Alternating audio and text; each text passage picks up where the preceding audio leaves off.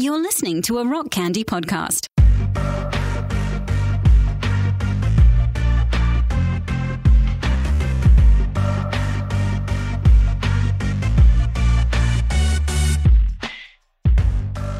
This is Sacred Tension, the podcast about the discipline of asking questions.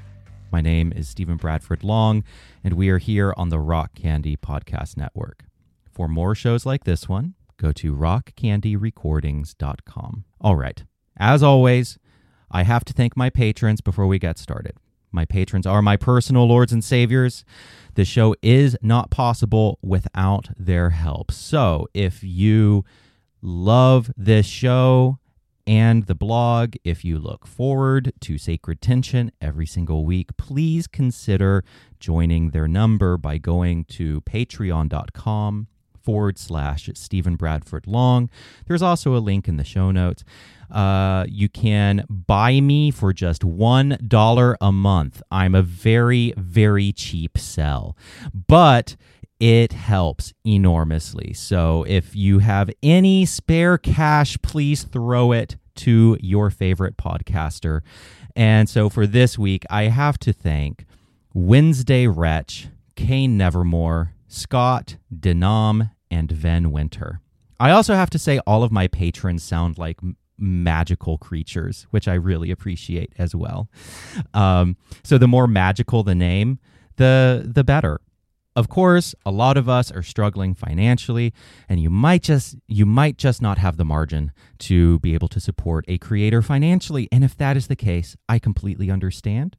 One of the best ways to support this show is to leave 5 stars on either Apple Podcasts or Spotify that tells our digital overlords that the show is worth sharing with others. It will show up on their home screen, the For You section on their podcast app. So please leave five stars. And then on Apple Podcasts, you can leave a little review. If you do, I will read it on the show as thanks.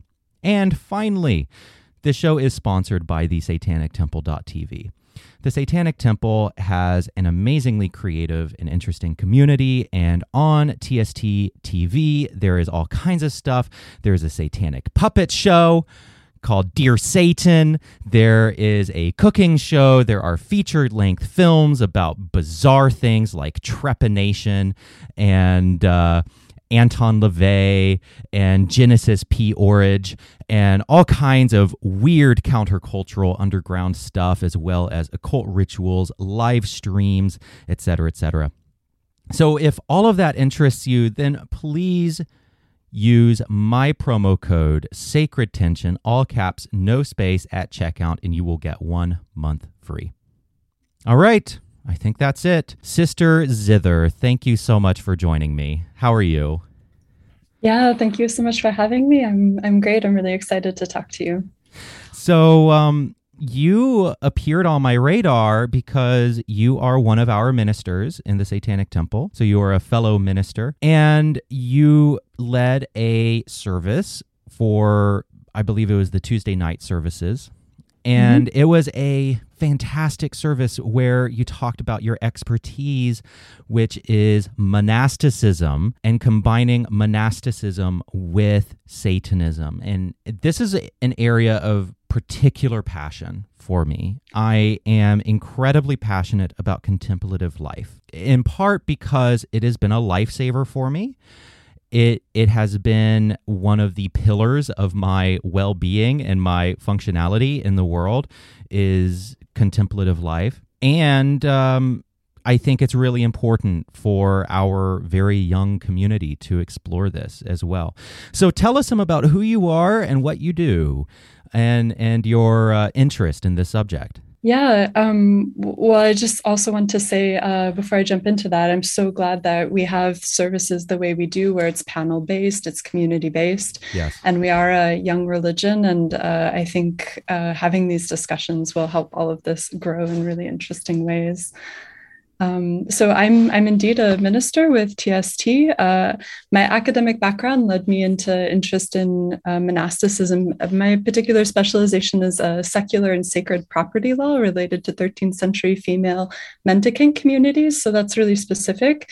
And also um, uh, representations of monasticism in popular culture, which is much more uh, modern perspective. Because I have this sort of like very, very, very dawn of Christian monasticism perspective, high medieval perspective, and the contemporary popular culture perspective, I feel like I for me, monasticism is a, a, living, growing, evolving thing. And going back to the service, I think I made a huge mistake that I talked about monasticism and not monasticisms uh, with the the plural in there, because I think. Um, because of the popular culture perspective, a lot of people come at the concept with uh, very narrow ideas.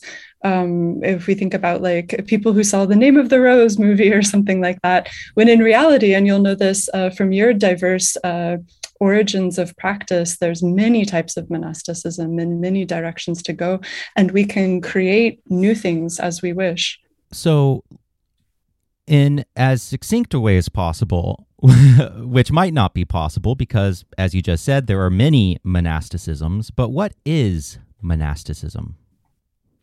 So, if I were to make a really quick overview of monasticisms, you can have monastic, which is based on solitude. You can have apotactite, which is uh, setting apart oneself. You can have an anchorite, which is withdrawn. So just instead of set apart, these are the ones that like close themselves into the wall or, or what have you. Yeah, Hildegard von Bingen. Are, yeah, for example, for example, there's yeah. there's a lot of uh, famous examples uh, that gets into really interesting concepts of mysticism. That's mm. rather um, uh, practice rather definition. Um, Cenobitic uh, monastics uh, are community based, which I think is a really interesting direction. And ascetic uh, monasticism is based on discipline, um, which can or doesn't have to be. Um, separated. And those are kind of the the european christian models that we can draw from but there's really a lot more. There's basically two uh, vectors of uh, defining monasticism. One is some sort of withdrawal or renunciation and the other one is some sort of uh, routinization or ritualization. So uh, some factor that separates a person and the other one that turns activities into intentional activities imbued with more more meaning than normal. So this this kind of represents kind as succinctly as possible the range that we can fill with uh, different practices. I love this. Okay, so it's like I've been playing Elden Ring lately, and so this is at the beginning. Uh, the, the choose your character. You can like choose, you know, the prophet or the samurai or the or, or the uh, uh, astrologer or whatever. Okay, so these this is your your character panel. These are your types yeah. of monastics. Yeah. um, yeah. And Pinamu during the service, who is a friend of mine and and mm-hmm. uh, very smart guy, he yeah. summed up his understanding of monasticism, I think, as a discipline and a boundary. Mm-hmm, mm-hmm. And, and, and that's yeah. Mm-hmm. Well, well, in in like a very just broad, basic sense, mm-hmm. a mm-hmm. a discipline. So some for for some people that could be very intense. Like you know there were the the monastics in in uh in Ireland who would, you know, do, you know, pray while in bitter cold water and, you know, just like brutal, brutal stuff. Basically, like praying while waterboarding themselves and shit like that, right? So you have very brutal practices, and then you have less brutal, less abusive practices, like maybe meditating for a certain period of time each day or uh, doing some ascetic practice each day. And then you have a boundary which is kind of shutting shutting off a, a part of the mundane world the the the everyday this thing that that maybe a lot of people take for granted that you are choosing to no longer take for granted and cut off from your life as a for a period of time or whatever. Would you say that that's accurate? Yeah i think that's a, a perfectly fine like working definition. And i think the only thing i would maybe add to that is the sense of time. A lot of of people think that to be monastic or to engage in these intentional, uh, separate activities needs to be a permanent commitment, when actually a lot of practices in monasticism, you can pop in and out for the weekend. In Greek Orthodoxy, uh, some of the monasteries allow like short term visitors. There's nothing wrong with having a monastic afternoon and then you return to the world afterwards. Um, it in no way decreases the level of the effect. Uh, it's rather fitting it into what works. Mm. Now, so you covered kind of the range of monasticisms mm-hmm. within the Christian world and in the West. Is there a different set? Is there a different typology that you find in uh, maybe Buddhist or Hindu traditions? Yeah, so the basic uh, factors of withdrawal and ritualization and these sorts of things, uh, taken in, in whatever term you like, those are kind of the basic factors that create uh, the monastic as being someone separate from the other practitioners in society. I'm particularly interested within the range of TST.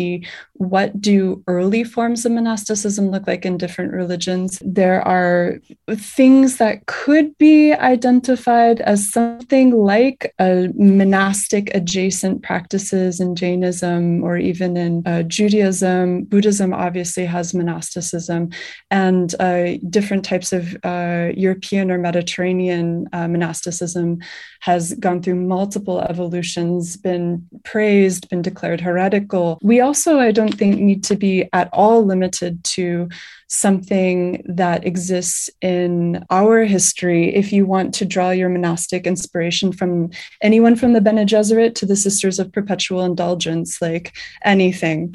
I uh, love that. Sci-fi yes. works. Yes, mm-hmm. it does because so Satanism is an invented religion. I'm so glad mm-hmm. you bring that up because Satanism mm-hmm. is an invented religion and we can draw from all kinds of sources saying like I have friends who draw from Anathem uh, Neal mm-hmm. Stephenson's novel, which is like, mm-hmm. which is a book about like scientific academic monasticism.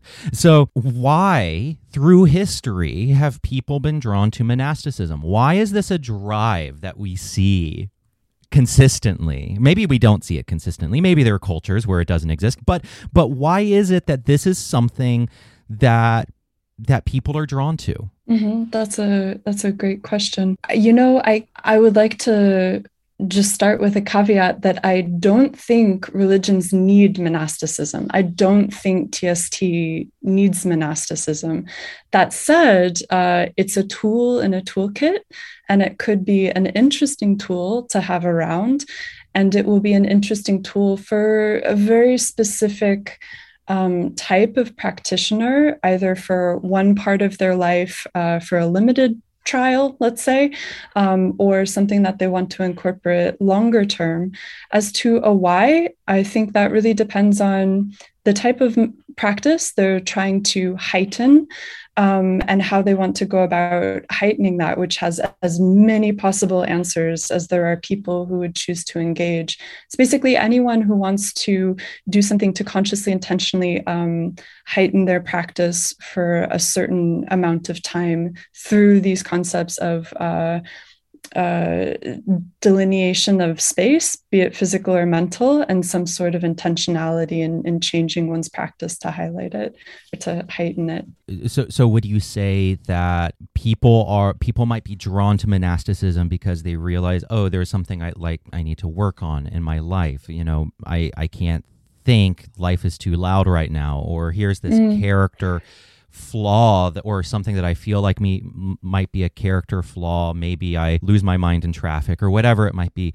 And mm-hmm. so I'm going to mm-hmm. withdraw in a particular way to mm-hmm. heighten my development in some way.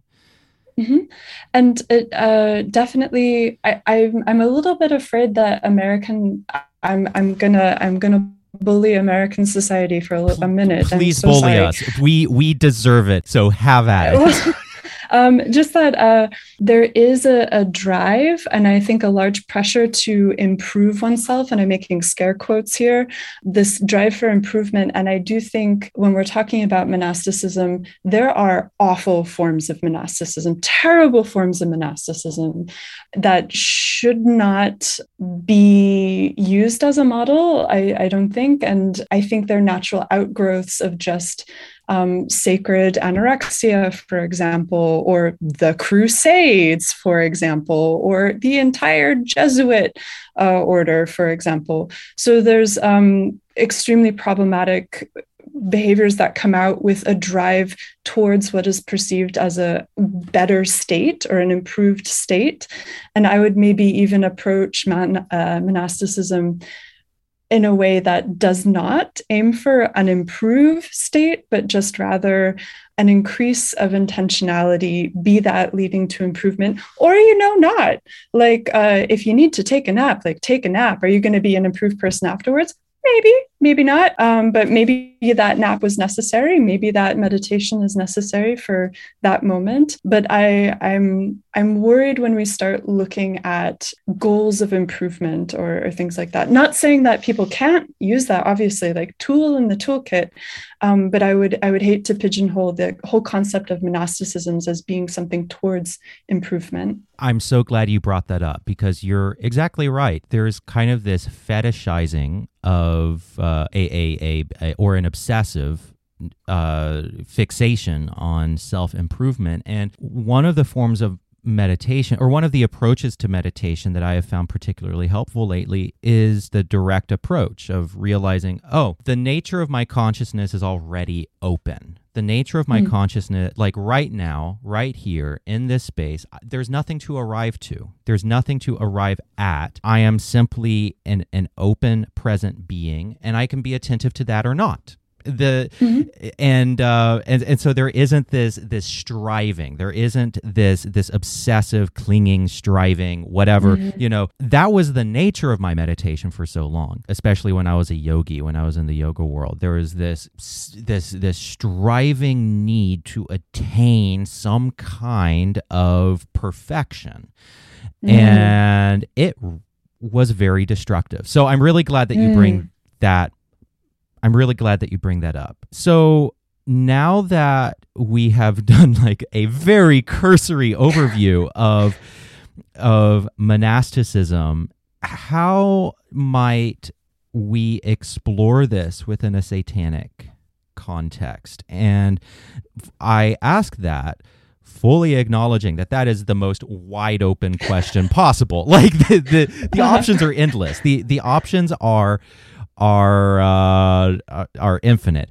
But how how might we begin to explore monasticism in a satanic setting. And of course, that's like the starting point, right? Uh, exactly. Which is one reason why I wanted to do the service and why I'm so excited to talk with you. Is I think this is an idea that's going to just grow on its own. And i can't even i can't even comprehend the things that other people will come up with. And in that sense i think the people experimenting and, and trying out things and seeing what works for them will be a fantastic uh, experiment and light on what are possible practices that us talking it sounds like you you have a very developed practice and that's something that you've developed really over time. And as you've cultivated these things and as as i've cultivated my, cultivated my ideas and and my notions about what is a practice or what's not i've closed a lot of doors doing that and i'm really excited to see what people come up with when they haven't gone through years of narrowing a path and closing doors and mm. and things like that.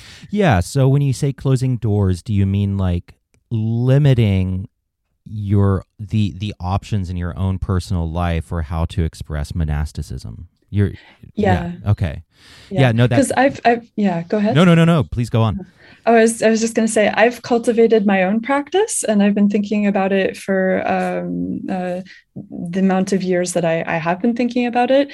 And I find it really hard the further you walk down a certain road to remember the origin of the road or remember all the options that were there.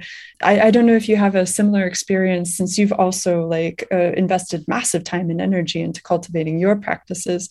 If someone uh, brought you the idea of satanic sandcastle building to accept the inevitable demise of something, something, it's a great idea, satanic sandcastle building to accept the impermanence of reality. But it, it might not be the first thing that comes to mind because you might be drawing more on the things you know so well. Yeah, you're absolutely right about that because I I, I would say that I'm actually very traditional in mm. my practice. And so I was previously a Christian, of course, and I would pray the rosary and I would um, pray the Book of Common Prayer, which both of which I think are really extraordinary technologies in a specific sense, you know, and it, mm. and they aren't useful for everyone, but they were very useful for me. And so then when I became a Satanist, I was like, okay, I'm I'm going to take those types of practices and refashion them in my own way mm-hmm. for my own satanic practice. And so I developed a what I call a satanic root document, which is like my own book of common prayer. And I've been working on it for years. And then I touch base with that document every single day. But it's mm. rooted in a very traditional concept, which is, you know, having like this core document, the book of common prayer that you return to again mm-hmm. and again and again and again every single day. And so something like Satanic Castle building would not even occur to me because I am very limited to a like modifying those traditional practices. There's there's absolutely nothing wrong with that, but also when I'm when I'm thinking about the what, how are we going to start where where to start I, I feel totally unequipped uh, to weigh in on that at all, just because I am so limited, because mm. I have hyper specialized and I'm just completely deformed uh, in in that way. So uh, I'm I'm I'm only going to have bad answers basically because I mm. can't have useful answers for that because I don't have that freshness uh, to the topic. Mm. And what does, if I may ask, what does your own practice look like? Uh, yeah, so I'm also uh, uh, tragically, uh, in, uh, I, okay, okay, it's not tragic, very traditional. yes. um, I'm I'm heavily influenced uh, by things that already are things that have already been established within other monastic practices and things like that. All I've done is satanitize them, um, and so uh, this this includes doing away with chastity clearly mm-hmm. um, and uh, the opposite of vows of chastity fuck vows of chastity and and you know actually i don't i do not mean to derail you at all but sure sure my my partner is an ex-jesuit mm-hmm. novice mm-hmm. and um mm-hmm. And so you want to talk about the Jesuits and how fucked up mm-hmm. the Jesuits are. We can definitely talk about that later. And but anyway, I'm sorry, go on. Oh man. Yeah. Yeah. Um no, no, exactly. So like uh the so for me coming also from uh, an already established like knowledge of monastic backgrounds, there's extra pleasure in inverting and blasphemizing on top of that, which someone who if they're not coming from a Christian background or if they're not informed about that, there's there's no joy in being like i'm going to be extra unchaste today. You know what i mean? Whereas like um, that is uh, a, a, joy of practice or or um, this idea of instead of uh, doing the monastic reading and the monastic forms of submission the opposite of that to invert that very intentionally and things like that and I feel like that's not transferable to everyone. Uh, that's a very specific flavor that's uh, built on my pleasure of knowing what I know about existing practices and knowing how much it would piss people off if they could mm-hmm. see what I'm doing. So, yeah, absolutely. I love that. And so we have kind of satanic inverted monasticism. And I think that's fabulous, kind of extending the black mass into life in other words which i think is really really cool as a concept and it sounds like your expertise is in christian monasticism in particular mm-hmm. Mm-hmm. What is that relationship to christianity like for you as a satanist right now Mm, if, if uh, that, and I uh, know that's another very very broad question, but you know I have a mm-hmm. and, and, let me just preface it mm-hmm. preface, preface that question with my own experience, which is mm. I have this intense love hate relationship with Christianity and I I don't consider myself anti-Christian, but I consider myself anti-authoritarian. There's a lot of abusive authoritarianism within Christianity, and yet I am post-Christian in the sense that I am deeply informed by mm-hmm. Christian theology and my Christian background. So it's mm. it's it's a weird, complicated uh, relationship, and I'm just really curious about your relationship to Christianity as a Satanist who studies Christian monasticism.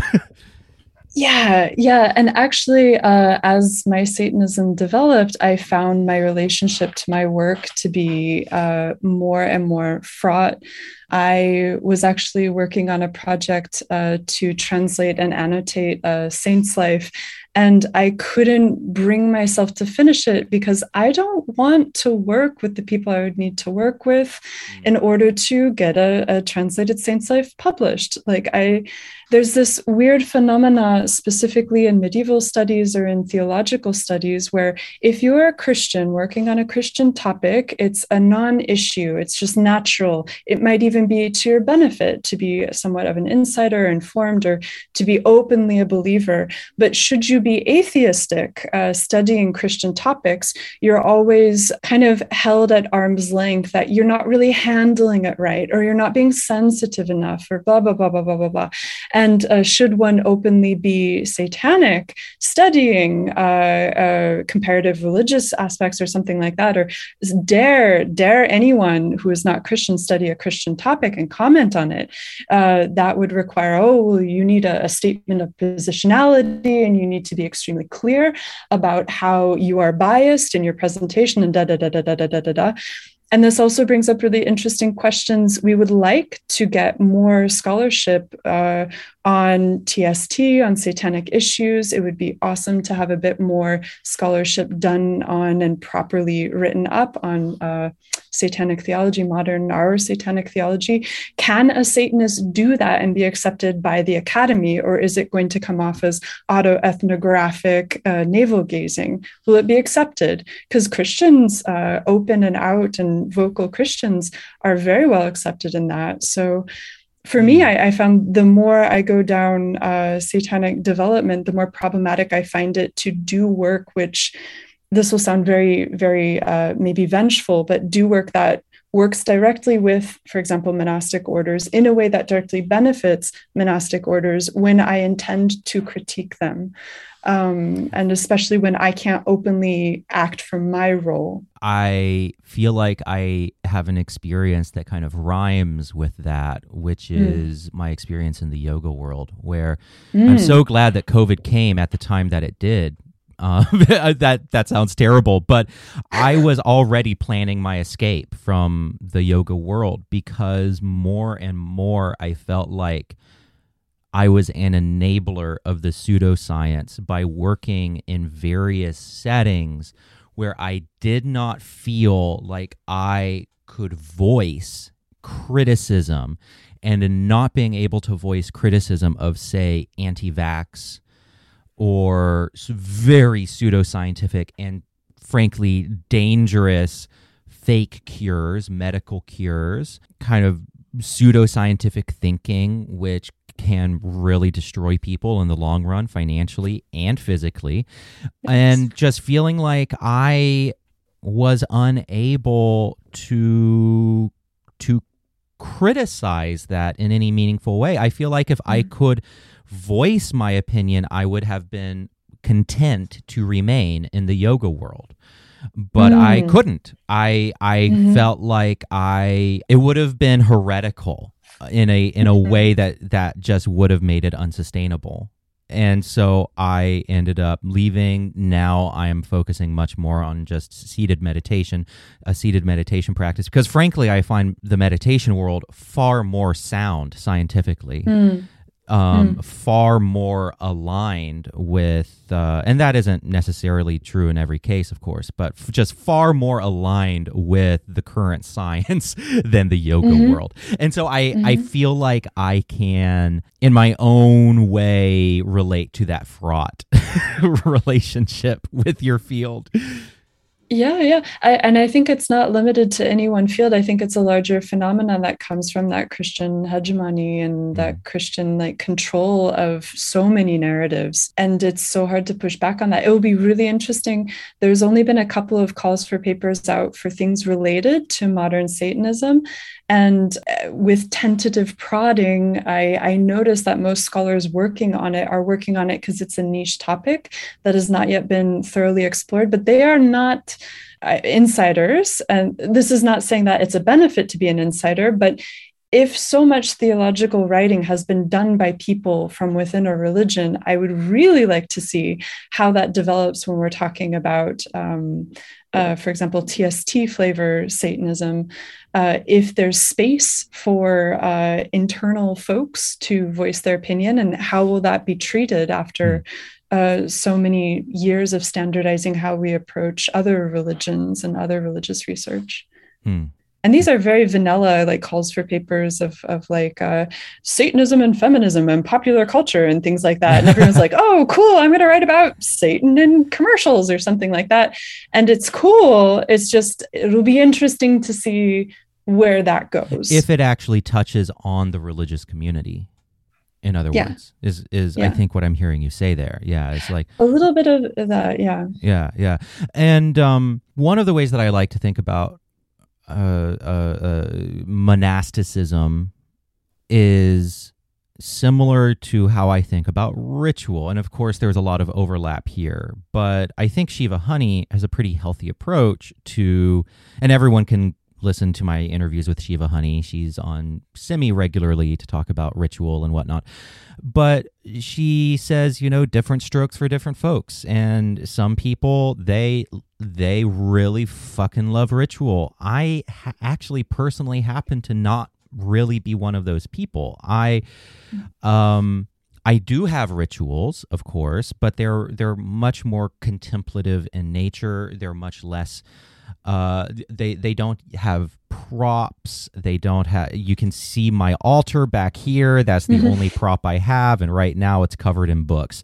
So I, I, I have a very neglected ritual practice, but that but I don't necessarily feel a need for like a, a daily or weekly uh, mm-hmm. ritual practice that involves um, kind of that emotional catharsis and and and the symbolic acts and all of that kind of stuff. But a lot of people love it and that's wonderful. Mm-hmm. that's fantastic. Mm-hmm. and we have space to explore ritual individually and publicly right? Individually and and communally. And and then for people who just aren't into it it's like yeah just go smoke a cigarette while everyone else is doing the black mass or whatever right? And, and that's great. And tst has space for all of that, that for for that whole spectrum. Like you know just mm-hmm. go drink a beer while while all the other Satanists are doing the black mass or or the destruction mm-hmm. ritual, and uh, mm-hmm. uh, and if it isn't your thing, then that's fine. And I see monasticism mm-hmm. in a similar mm-hmm. light, if that makes sense.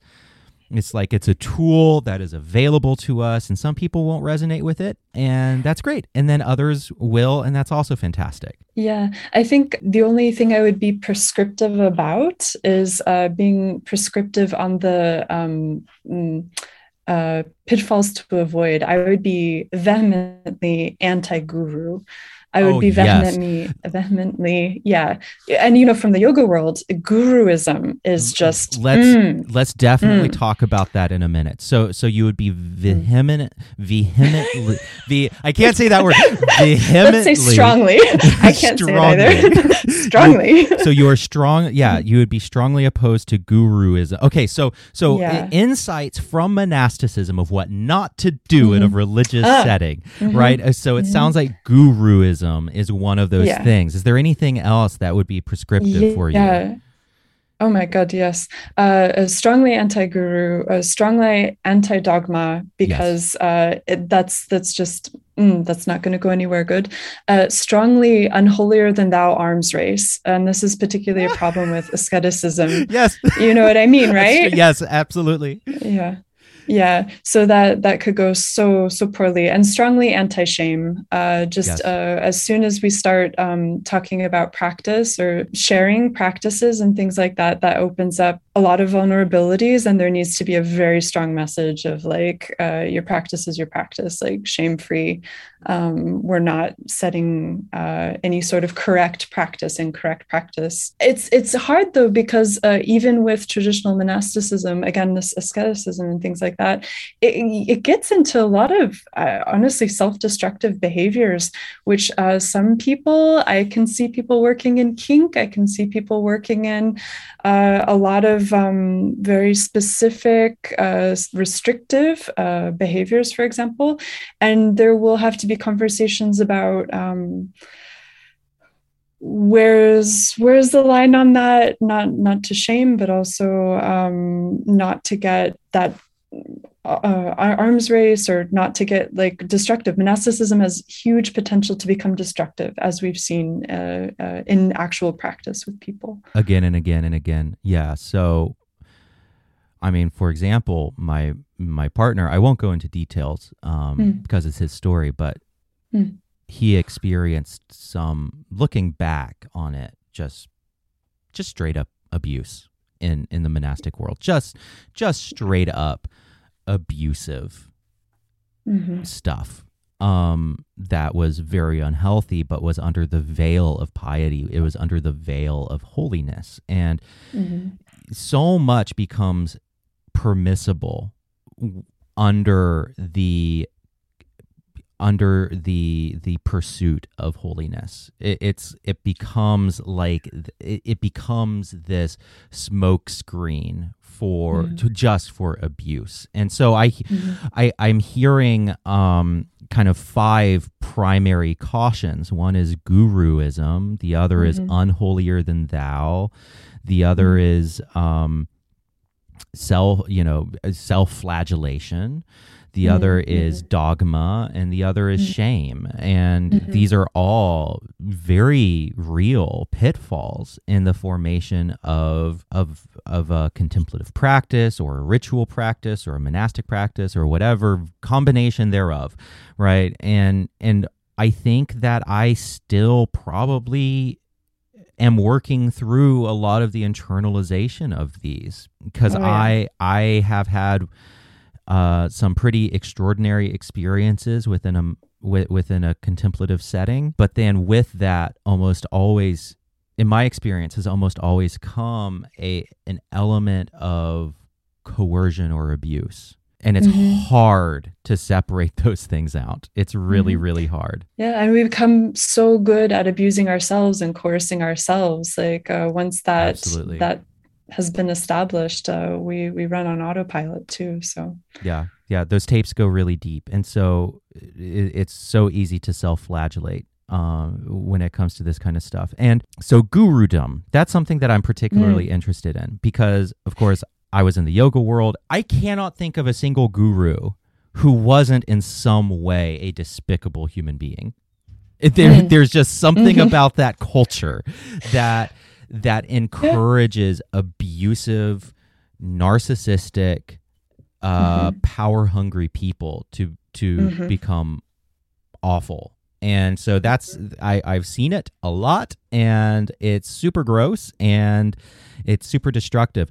Do you have any insights on on how to avoid gurudom? Like what are what are cultural safeguards or societal safeguards mm. that that that we can have in place culturally to avoid gurudom. Oh, I I wish I knew. Yeah, I wish I knew. Well, it, because it's human nature almost. It, it's it, uh, it, it, so these things crop up so often yes. in human nature, yes. and so it's yes. really hard to have uh, good safeguards against, yeah, against yeah. that. And and the thing is, is we can't stop people from positioning themselves in gurus, especially with the current ecosystem for social media and the current ecosystem for information transfer. People will try to become gurus. Yes. Um, the only thing we can do is, as a larger community, um, be vocal about caution uh, about those things. We we can't stop people from being attracted to gurus either. Like how how do you stop that magnetism? There's a reason why guruism is a thing, and I'm sure many communities would like to avoid it. I think the way we've shaped a lot of uh, TST practice, for example, the way we have services being so linear and non-hierarchical the way the communities are set up to be um, uh, very egalitarian and things like that. I think continuing to not only cultivate that and set up those frameworks, but to openly and vocally praise that and be like, oh, so good that we were talking all from the panel today and, and things like that. Like elevate each other and be very careful to make sure that the net is cast wide, that um, we're elevating many voices and take that as a sort of preventative measure against the attraction of gurus or the attraction of becoming a guru. Mm. Yeah, I love that. And also for me, one of the most helpful things for me to remember is being aware of a cognitive glitch does not actually make me less vulnerable to it somehow. Mm, goodness, yeah. You yeah. know, and and and so and just because I'm a Satanist who is anti-authoritarian, who who is anti, and just the it's it's like this glitch is so pervasive that even be holding the values that I hold, that doesn't mean that I should stop being careful. Mm-hmm. It, it's like the just because I know that I'm anti authoritarian and I hold these values and I'm a Satanist and I'm aware of the propensity towards gurudom does not actually make me any any less vulnerable.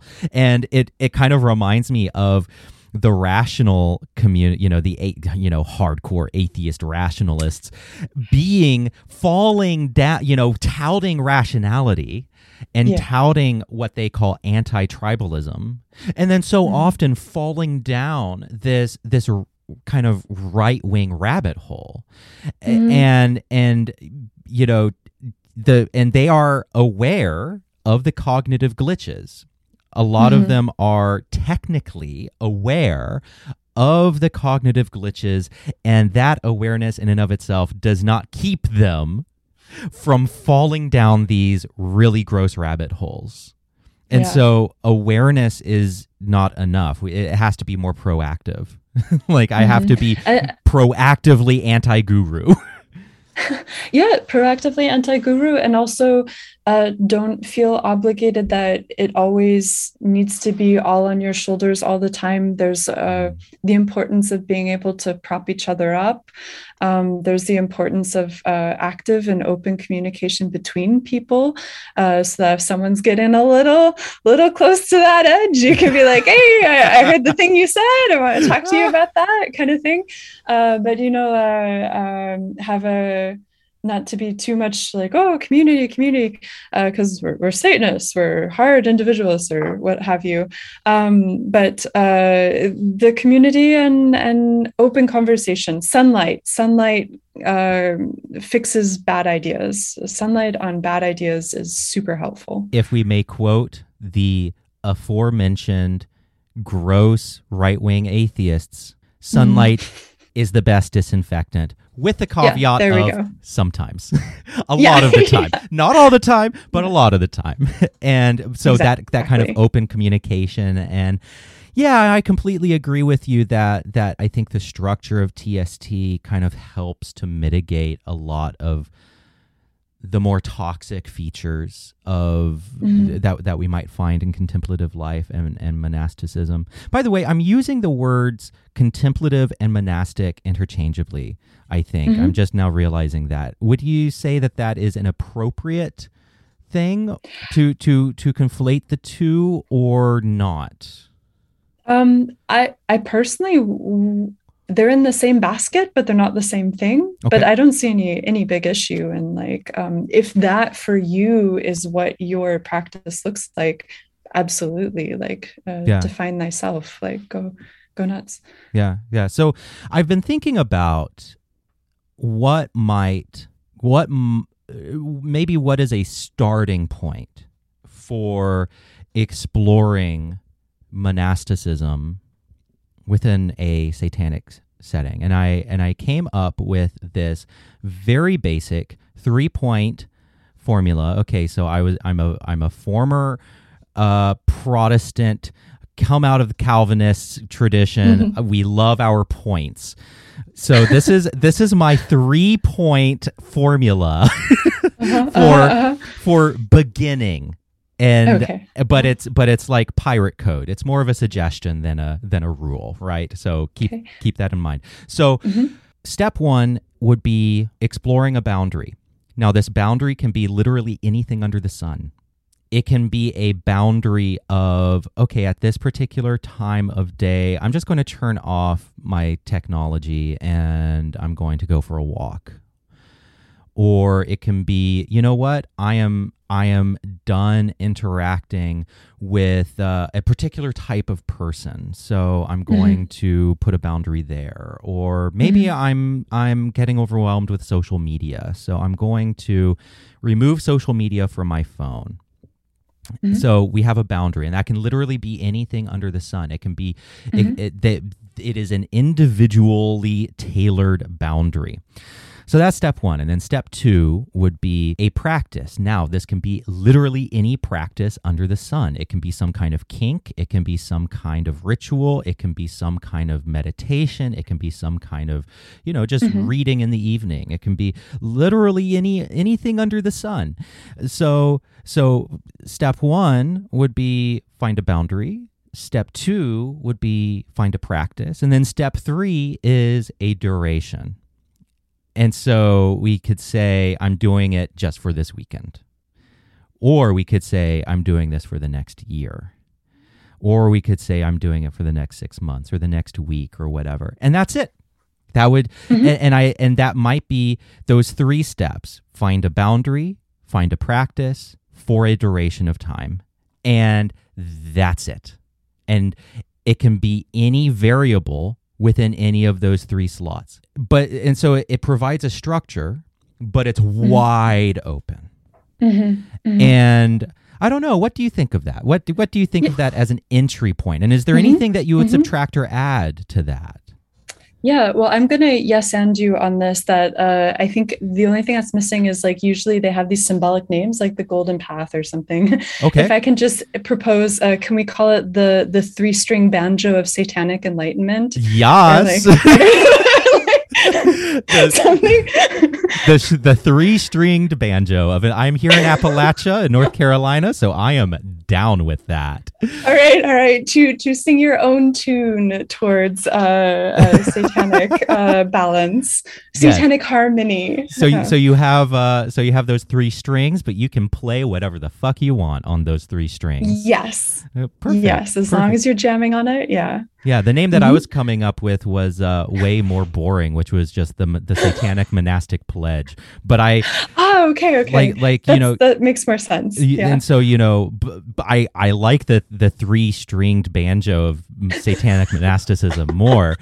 Um, but then maybe you could initiate the the banjo pledge banjo Mm. slash pledge with a ritual with a small ritual if they Mhm, want to do mhm. that kind of an initiation ritual or a, or a starting ritual. I know that sober faction which has some gorgeous rituals uh, they have they have a kind of a starting ritual in uh, in sober faction to begin the seven rituals which is for people who are not in the know sober faction is our sobriety uh, community within TST. Yeah, yeah. Sober Faction is fucking awesome, and anyone who is interested in that should go listen to my interview with Jody and uh, uh, uh, John Eldridge, um, who are the directors, and it's just a beautiful program. So, for people who are who are into ritual, they could initiate it with a, with a little ritual. Well, so uh, the way I'm I'm thinking about if if someone were to ask me how do I start incorporating uh, uh, monasticism or some sort of conceptualization of monasticism into my practice, a lot of uh, monasticism, as you know, starts with like a novice level, or there's like degrees of entry, and I think a lot of the degrees of entry in existing forms of monasticism or in early monasticism uh, don't have any big jumps.